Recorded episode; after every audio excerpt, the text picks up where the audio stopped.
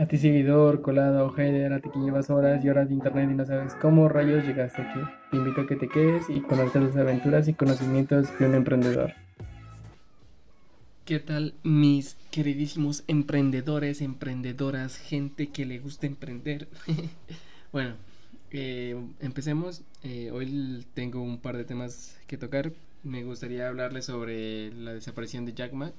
No sé si lo conocen, igual pues aquí les voy a dar un contexto, eh, por qué es tan importante y qué fue lo que está pasando. Pero antes de empezar me gustaría eh, iniciar con eh, de que cómo van los mercados financieros.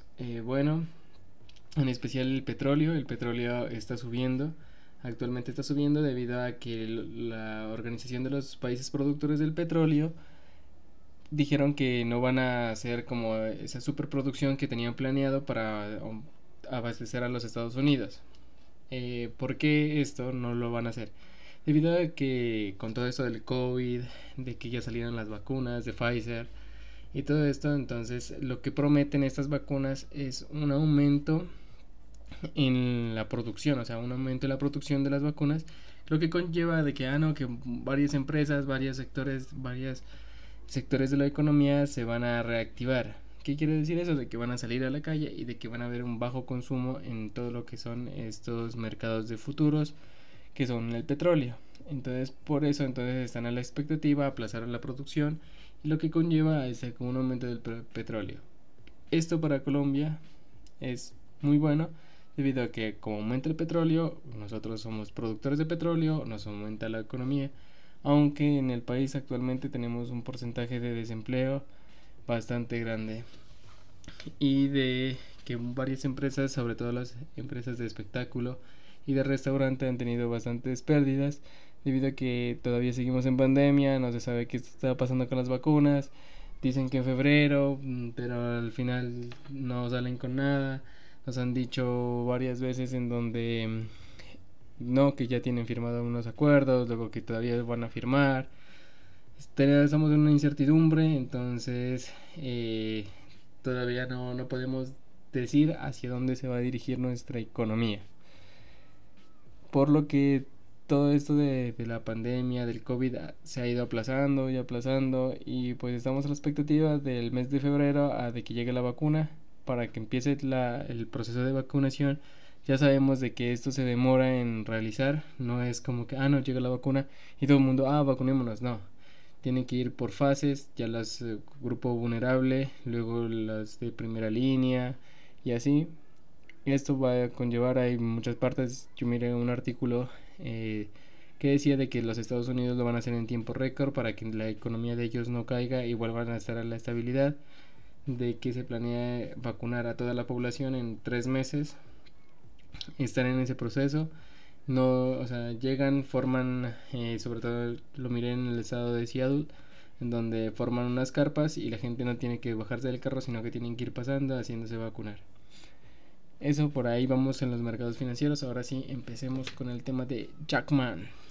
Bueno, con el tema de Jackman, eh, si nadie lo conoce, es el dueño de o creador de Alibaba.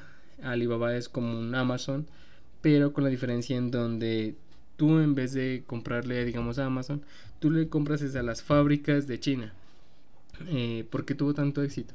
Porque, digamos, si tú querías fabricar algo en China, digamos un reloj o algo así, es mucho más fácil, o sea, decirle, no, mira, este producto no me gustó o me quedó feo a una empresa como Alibaba que te devuelve el dinero a una fábrica. Entonces, ese fue el gran éxito de que tuvo Alibaba y lo convirtió en un hombre de los hombres más ricos de China y de toda Asia. Bueno, ¿qué fue lo que pasó? Lo que pasó fue de que él estaba en una rueda tecnológica hablando sobre el futuro, sobre cómo van las nuevas tecnologías. Y en todo eso atacó al gobierno de China. Recordemos que el gobierno de China es bastante estricto en sus normas. ¿Qué conlleva a que si tú, o sea, empiezas a hacer, eh, te vas en contra del gobierno, el gobierno ya tienen prohibido, o sea, las protestas. O sea, tú no puedes protestar. en el momento en que este Jack Ma, aunque es el hombre más rico de toda China, de toda Asia, llegó en esa rueda tecnológica y dijo de que prácticamente de que son unos viejos con corbata que no saben lo que están haciendo. de que todo lo que están haciendo está mal, de que está cansado de todo eso. Después se dirigió a Pekín, la, la capital de China. Cuando estaba allá, eh, iba a hacer otro evento, se canceló todo y desde ahí no se volvió a saber más nada.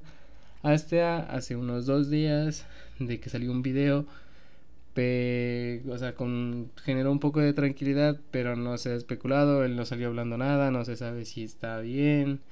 Muchos rumores dicen que está encarcelado, muchos rumores eh, dicen de que de que pues lo tienen como capturado por haber hecho esas acusaciones, de que tienen que pagar un, presupuesto, otra parte dice que el gobierno de China va a tomar las empresas y en el caso de que el gobierno de China llegue a tomar las empresas, pues tomaría en este caso Alibaba, una empresa que está evaluada en más de mil millones de dólares. Entonces, o sea, en esa parte se ve como la influencia del gobierno de China con las empresas. ¿Qué es lo que está pasando con Xiaomi? En donde pues Xiaomi es una empresa en donde su principal patrocinador es China. Por eso los productos de allá salen más económicos que otros productos.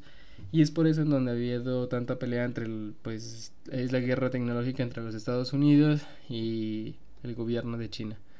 Les quería contar eso. Esperemos a ver cómo sigue avanzando esta situación. Y nos vemos en el siguiente capítulo y me acompañan en ese camino de un emprendedor.